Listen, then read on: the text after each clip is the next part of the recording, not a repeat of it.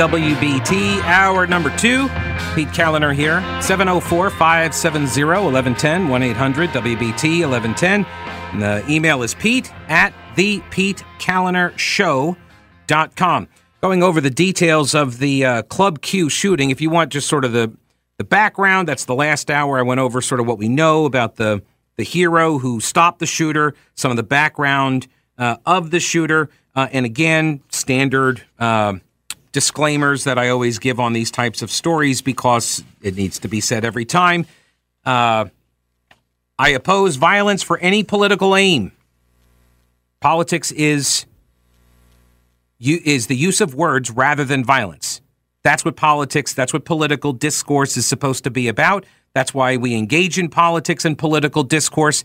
And no, I don't, unless someone is directly calling for violence against somebody else, I do not hold people responsible for any kind of political position that some madman then uses to justify acts of violence. That being said, we are all rational people attempting to make sense of evil, attempting to make sense of irrational things, and we will always fall short in that regard because our brains don't think like that and can't comprehend why would somebody do this? And it becomes very, very easy to just project onto the irrational, the insane person, uh, the evil person. It's easy to project upon them all of the political motivations or belief systems of the people that you already don't like.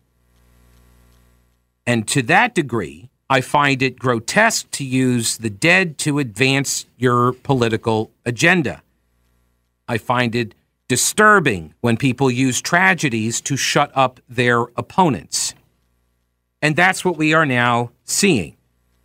Let me go over to this piece at pjmedia.com by Matt Margolis, or Margolis, who uh, this would have been yesterday, or sorry, um, Sunday. Uh, in the immediate aftermath of the shooting, we don't know the facts. We still don't know the facts. It's been, you know, 36, 48 hours now. We still don't know all the facts.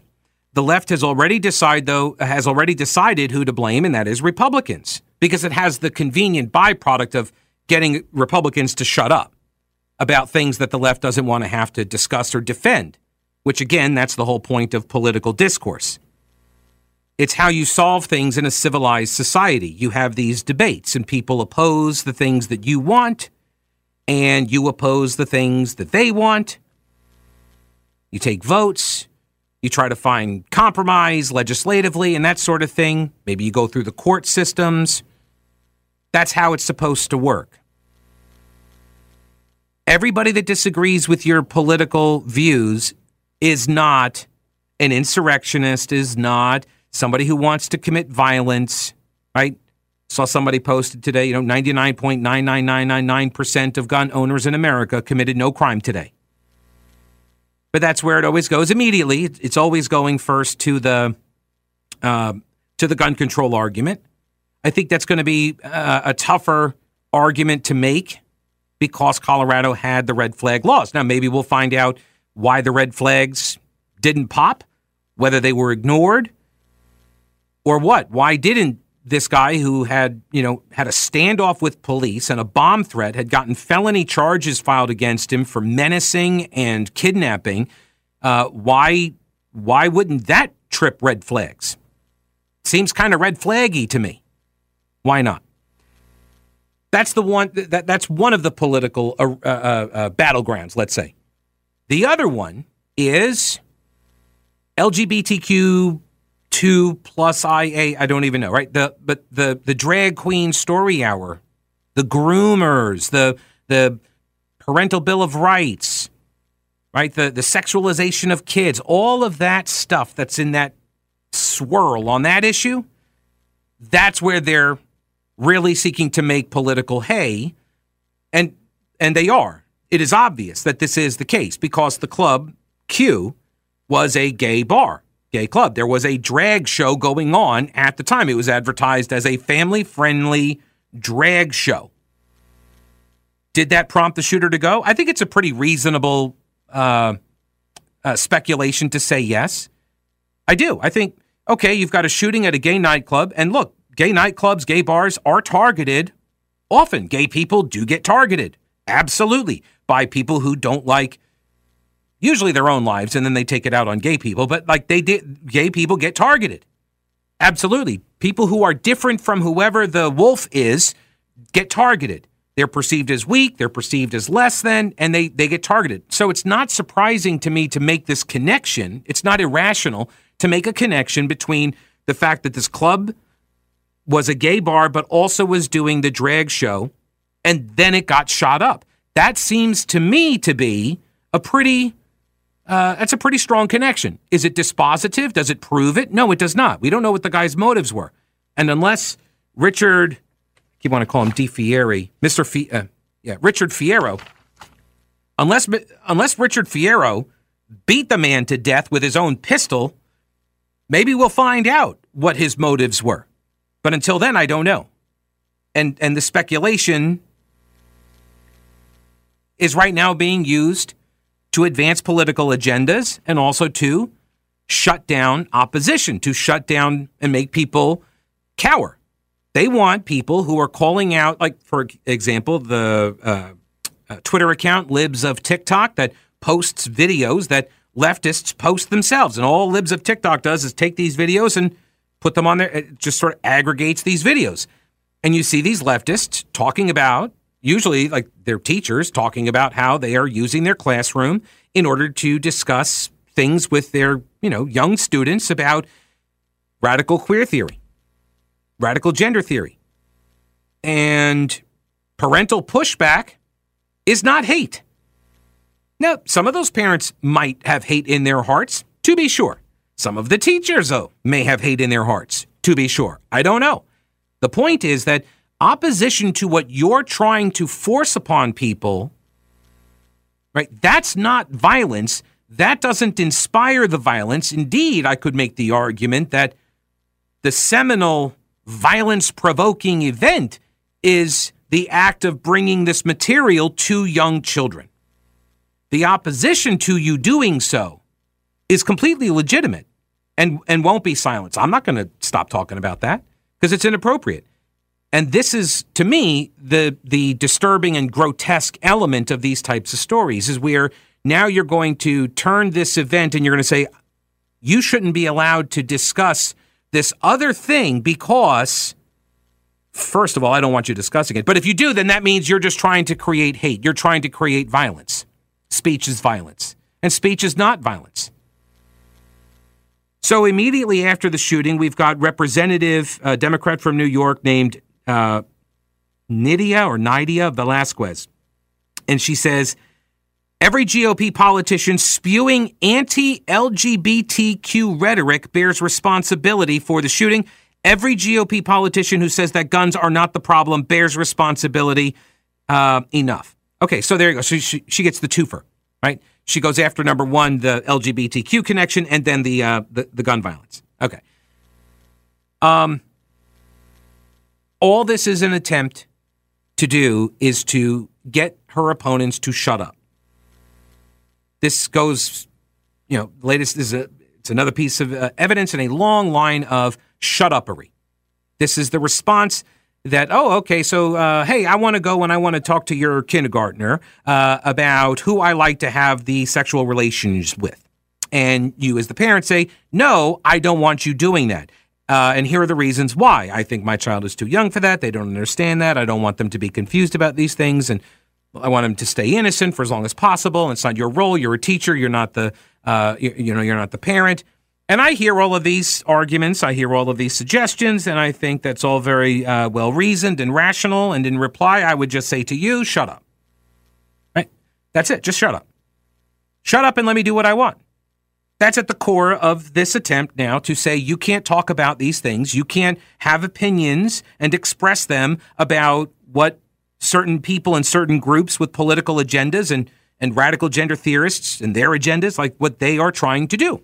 You're not allowed to have those discussions because a madman, let's assume that this madman heard all of that and this is what motivated him because he did that and decided to try to kill people then you're not allowed to talk about the thing that animated him. So that means no more discussion about abortion, right? Not allowed to discuss that anymore. Banning it or having it, right? Because we've had violence on both sides of the aisle for that one. Right? What's the limiting principle here?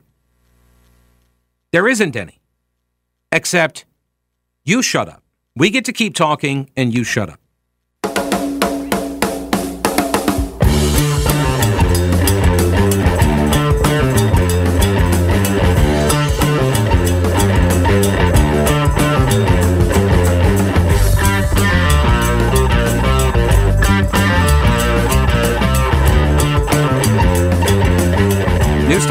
1110 and 99.3 WBT, 704 570 1110, and uh, 1 800 WBT 1110. Email is pete at the PeteKalinerShow.com.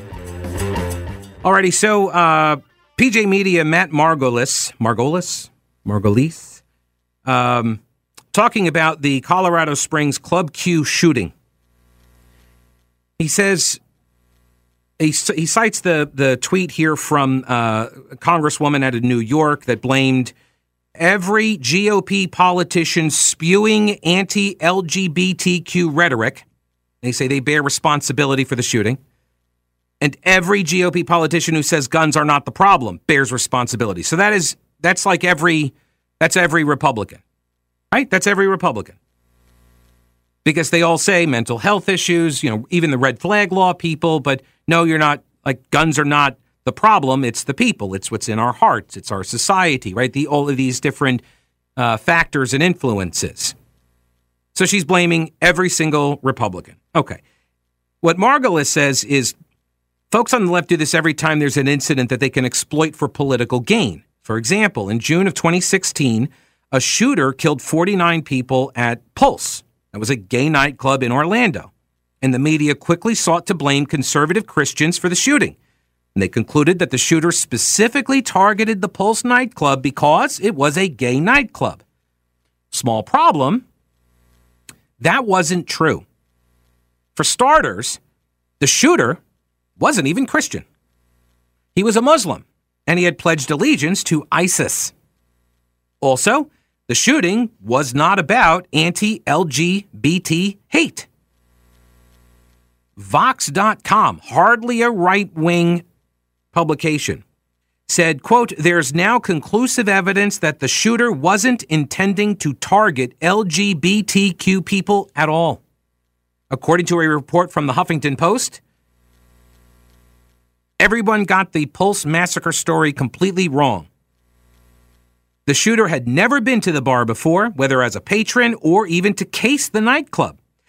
Even prosecutors acknowledged in their closing statement that the Pulse nightclub was not his original target. It was the Disney Springs shopping and entertainment complex. Apparently, at one point, the shooter of uh, at the Pulse nightclub asked one of the bodyguards or bouncers, asked him where all the women were. Didn't realize he is in a gay bar. Despite this, the myth that the attack was a hate crime specifically targeting the LGBT community remains alive and well. There's even a planned memorial and a museum dedicated to perpetu- uh, perpetuating the lie that this was an LGBT hate crime. Much like the Gabby Gifford shooting, right? And the connection there with Sarah Palin. To the to the extent that even as recently as what was it a year ago, not even a year ago maybe, where the New York Times editorial board included as an example of the speech equals violence premise, they said, "Oh, Sarah Palin's, you know, heated rhetoric or her uh, it was essentially it was a map. They had they had a map uh, Sarah Palin, uh, when she was running for vice president, right? They had this map and all of these congressional districts that were targeted, and so they put these little, you know, round circle with the with the cross through it, and here's the the bullseye target on each of the congressional districts that they're seating uh, or, or trying to unseat the incumbent Democrats or to beat the Democratic candidates, and Gabby Giffords was on there, and this was then turned into proof that she had somehow encouraged or incited the attack on her by that nut job. The nut job who thought grammar was a, a plot by, you know, the Illuminati world people or whatever, the lizard brain people, in order to uh, control our minds. He was insane. He was insane. He had written her letters before that were incoherent gibberish. And he attacked her and a bunch of other innocent people out at a shopping center where she was doing a candidate or a, a, a constituent meet and greet. But people raced in there and accused Sarah Palin of inciting that attack. And the guy who did the attack had never seen the maps. He said in court he had never seen the maps, never heard anything about this. And even as recently as what, a year or so ago, the New York Times editorial board puts that in one of their editorials, talking about how all the evil Republicans incite violence. Now, mind you, we have had uh, what Christopher Wray, the director of the FBI, just the other day, he was up on Capitol Hill. He was testifying about um, uh, violence and domestic terrorism and, and such. And he said like 70% of all of the um, uh, abortion related attacks that have occurred in the last year have been, or maybe it's since the Dobbs decision, have been against uh, family pregnancy centers, these crisis pregnancy centers. 70% of them. So all violent activity engage, that's being engaged in on that particular issue is directed towards the pro lifers. Where are the calls from the media and the Democrats to rein in the hot political rhetoric from their side?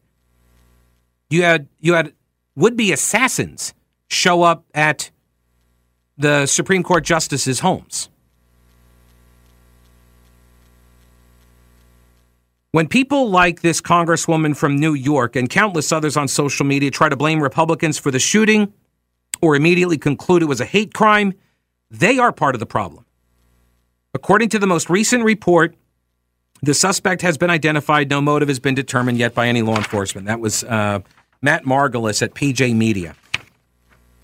And then we go to Kevin Tober at newsbusters.org who quotes uh, Brandon Wolf. Brandon Wolf serves as the press secretary of a radical LGBTQ activist group, Equality Florida, who tried to claim that conservatives are more concerned with protecting children from grooming than focusing on kitchen table issues like inflation. This was the this was the argument that Brandon Wolf tried to make. Ask people around the country what they're most concerned about, and they want to put food on the table for Thanksgiving dinner. They want to be able to put gas in their car. Yet we have an entire political party that's being held hostage by those who are made uncomfortable or seem to find their insecurities rooted in a drag queen sharing how tall her wig is. okay. Uh, Tober says, Look, Wolf, you don't get to exploit people's children and then yell at them to focus on inflation. You don't get to do that. Sorry. These people should be absolutely ashamed of themselves and their rhetoric that their vile language has turned into violence in a community that is now traumatized forever. Mark, and that's from Wolf again. Tober responds See how this works. They can put drag queens in your five year old's classroom, but if you object, you're to blame for any mass shooting at a gay nightclub. That's that's the standard they're trying to establish here. And I say no. Me personally, I say no. I do not agree to these terms. I don't agree to accept your standard because I know you don't apply that standard consistently to yourselves. This is not a this is not a standard for anyone other than your political opponent, in which case then it's just merely a tactic. It's a weapon. It's not a standard. David Strom at hotair.com says people on the left are accusing conservatives of inciting violence by attacking gender activists. Criticisms of drag queen story hours, teachers who recruit children to secret communities for gay and transgender students, librarians for putting porn aimed at kids in school libraries abound. These stories are all out there. He says, I and others point out the obvious. What they are doing is exhibiting all the behaviors of sexual groomers recruiting children to participate in sexualized activities inappropriate for their age. That is what grooming is. And this is the term that critics have applied to individuals who display that kind of behavior. They encourage children to transition, to get surgeries that mutilate them for life, to sterilize themselves for life, and perform sexualized shows for adults. Is our criticism of these activities inciting violence? And if so, is that criticism unacceptable? It's a legitimate question. If people are getting hurt or killed, what responsibility lies with people who are taking on the groomers? Is there any? Right? Is there any responsibility? And since many of the victims of these crimes are not engaged in the activities we are criticizing, what level of responsibility do we have for violence against totally innocent people? I and nobody I know wants any part of violence or to spark it. So let's get a couple things out of the way. The vast majority of gays and transgender folks are not engaged in grooming children.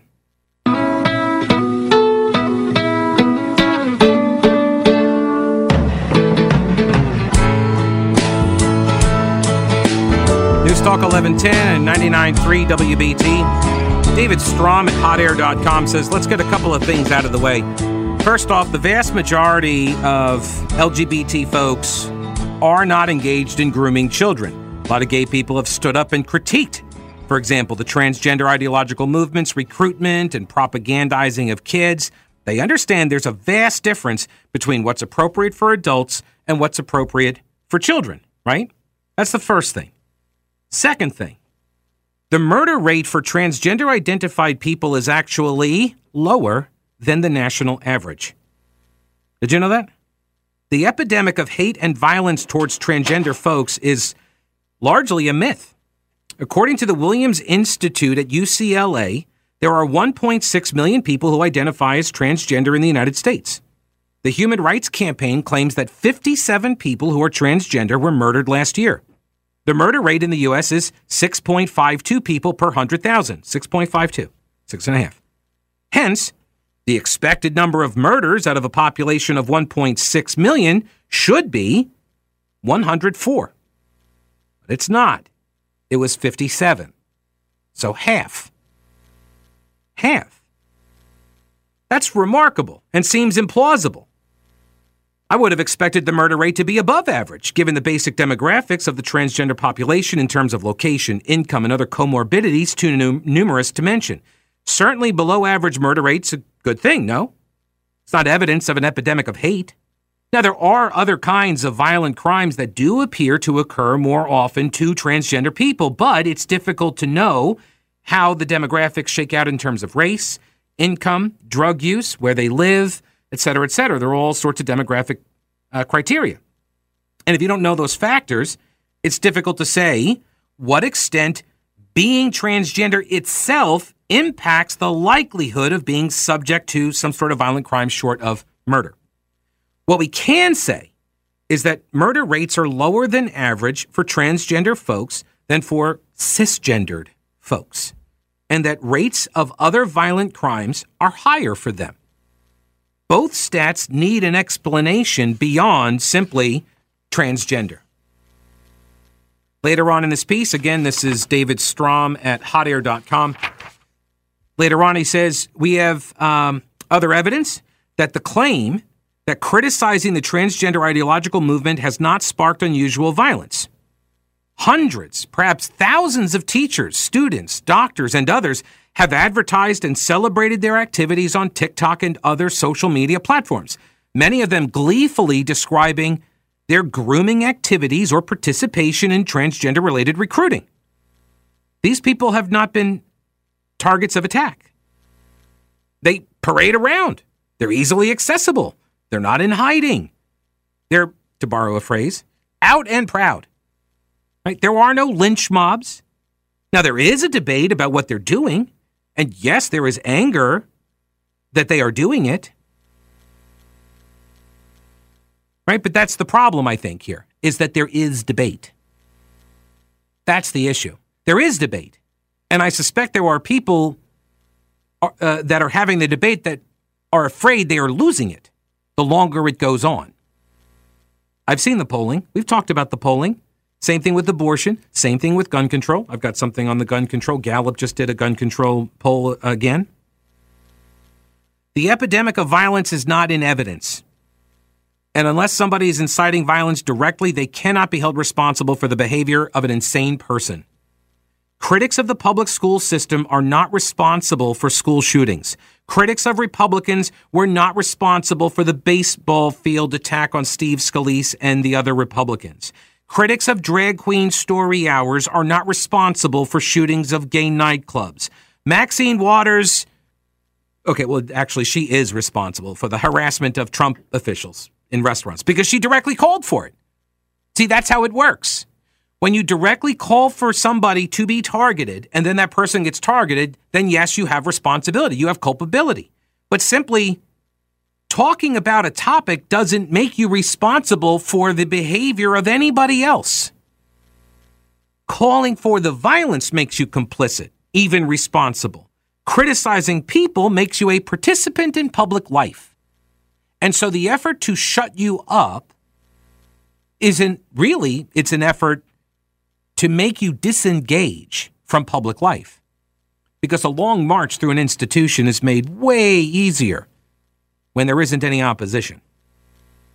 If we want to reduce violence in America, a good start would be putting all of these known wolves in jail when they commit crimes rather than letting them roam free to commit more and more and more violent crimes. So, do you think there might be a rush to make it about Republican LGBTQ rhetoric versus how the guy made his way through the revolving door of justice? Maybe? You think there is a political benefit to that? Of course there is. This is why it's so repugnant. Then we go to the AP, as published at the uh, at pbs.org. Headline: State level anti-transgender legislation reverberates on Day of Remembrance. Note the adoption of the branding the adoption of the branding that occurs. Media always adopts the Democrats' preferred brand. The Don't Say Gay bill, literally, they say that they use that term in this story. The Don't Say Gay Bill. doesn't, Bill didn't do that. Bill didn't say, can't say gay. That was Democrats' branding around the bill because they, they want to hide the fact that the bill says, no, you can't teach K through second or third graders about, you know, Miss Molly's 17 sex partners. Like you can't you, you can't be teaching them about that and pansexualism and such. Age appropriate restrictions on material, which used to be a pretty, I don't know, universally accepted idea. That's why we have the ratings on our movies, on our video games, right? It's why you can't get tattoos until you're a certain age. You can't buy alcohol, right? There are things that are age appropriate and things that are not. And it seems like there are some folks that want the age appropriate level for sex ed to begin at kindergarten, and they want to be in charge of it with your kids. And there are parents that are saying no. And rather than make an argument in defense of their position, they would just prefer you shut up. And that's why you get the branding of anti transgender legislation. The Don't Say Gay bill. No, no, it's not a parental bill of rights. It's not a, you know, child protection bill. It's not a save women's sports bill. No, no. It's anti LGBTQ. And then they say any anti LGBTQ speech or policy is hate, and we have to abolish all hate, block all hate, deplatform all hate. This is why words have meaning. So I reject the premise that these bills are, quote, anti LGBT. I just reject the premise, the, assum- the, the assertion, the narrative crafting.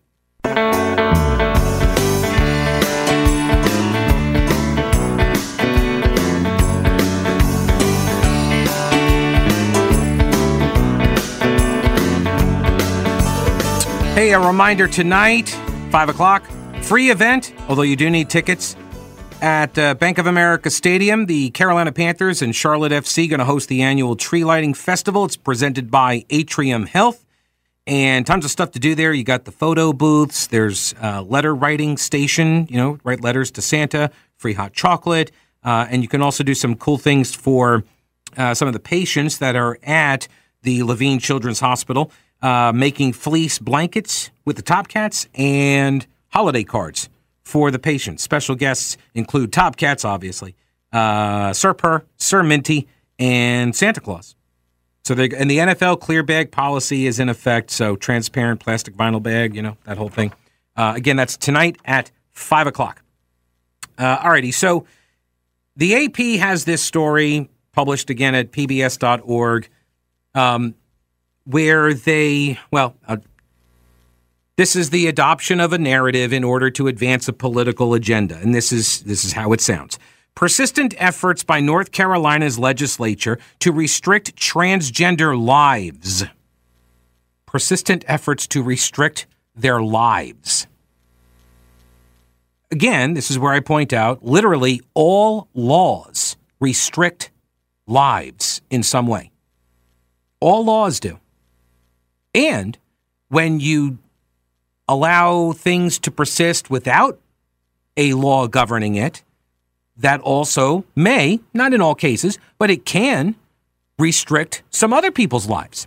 For example, I'm just going to make up an example here. Let's just say, um, let's just say you're a woman and uh, you were uh, you're a survivor of uh, an assault, and uh, you go and join a gym. And you're working out, and after the gym, you go to the locker room, and all of a sudden, you see uh, as you're disrobing, uh, and you've got what appear to be men changing next to you.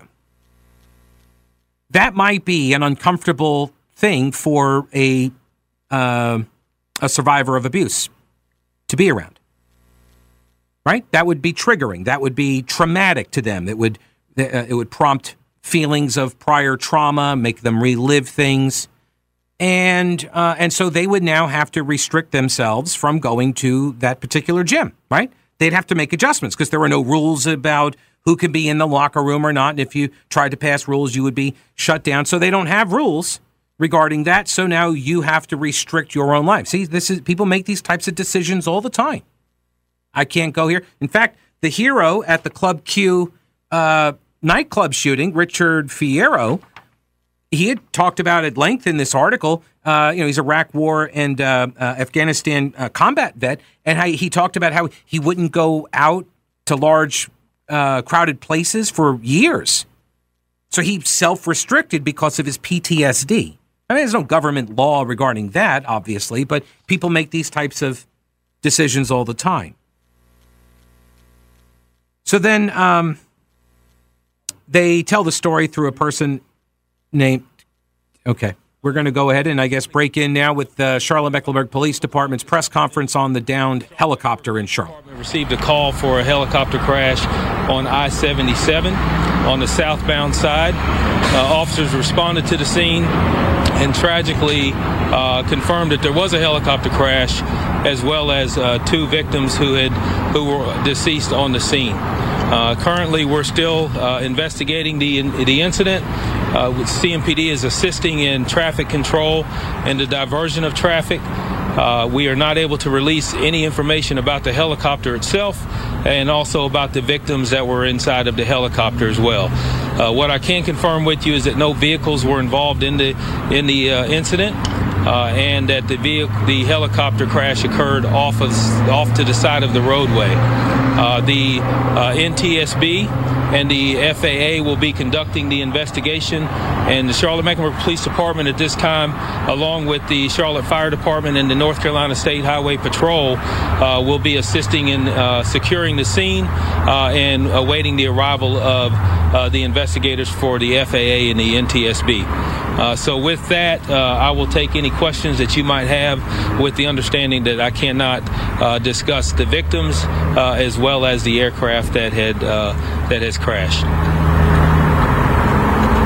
When you say you can't talk about the aircraft, do you mean like confirm what where the aircraft came from? That's correct. it, it is a small uh, helicopter aircraft that is that is crashed. Uh, but however, as far as identifying uh, where the aircraft is from, that is something that uh, we're not ready to release. I just ask the respect of the families. We do have to make some notifications, uh, and uh, that's going to take some time. But as soon as we get that that information, I'm sure it will be released. Chief, can you just speak yes. to how difficult this is during this time? It, it, yeah, it's, it's it's very difficult. It's tragic in that, uh, and on top of that, we're looking at going into the holiday season where uh, we're supposed to be spending time with our loved ones, uh, and tragically, there are two people uh, involved in this crash that will not be going home and will not be spending the holidays uh, with their families. So it's a huge loss, tragic loss, and it's just uh, something that you can't put into words to try and you know, offer condolences to the families. I do ask that we do pray for the families uh, of both of these victims. Uh, it's going to be a difficult holiday season for them. I know, I know it's early right now, and you can't speak to the investigation, but are you uh, witnesses? There are reports that witnesses have called some heroics here as to where this helicopter landed compared to where it could have. That's correct. I have heard that as well. That um, it seems the pilot that was uh, operating the aircraft uh, made some diversionary moves to avoid hitting traffic. Fortunately, there was no vehicles involved in it, and I think that's uh, uh as we move forward. To me, it looks like uh, a heroic um, uh, um, incident where the pilot tried to avoid injuring anyone else uh, and putting anyone else in danger. And it, if if that is truly the case, then uh, that pilot is a hero to, in my eyes, to uh, make sure that the safety and security of those that were driving on the road uh, was not in jeopardy. So, do you have an idea about how many uh, witnesses there might have been that you guys have been able to speak to? Uh, I'm not sure. I know there's a couple that had stayed on the scene, uh, but we're still looking at uh, anyone who was a witness to it. Uh, is certainly, I'm sure the NTSB and the FAA is, is going to be uh, uh, interested in speaking with those individuals. I don't have information on how to get in touch with, with them at this time, but I, am sure that that's something that they'll be interested in having that conversation. Investigators are on their way now. How long do you believe that scene and the traffic to be closed?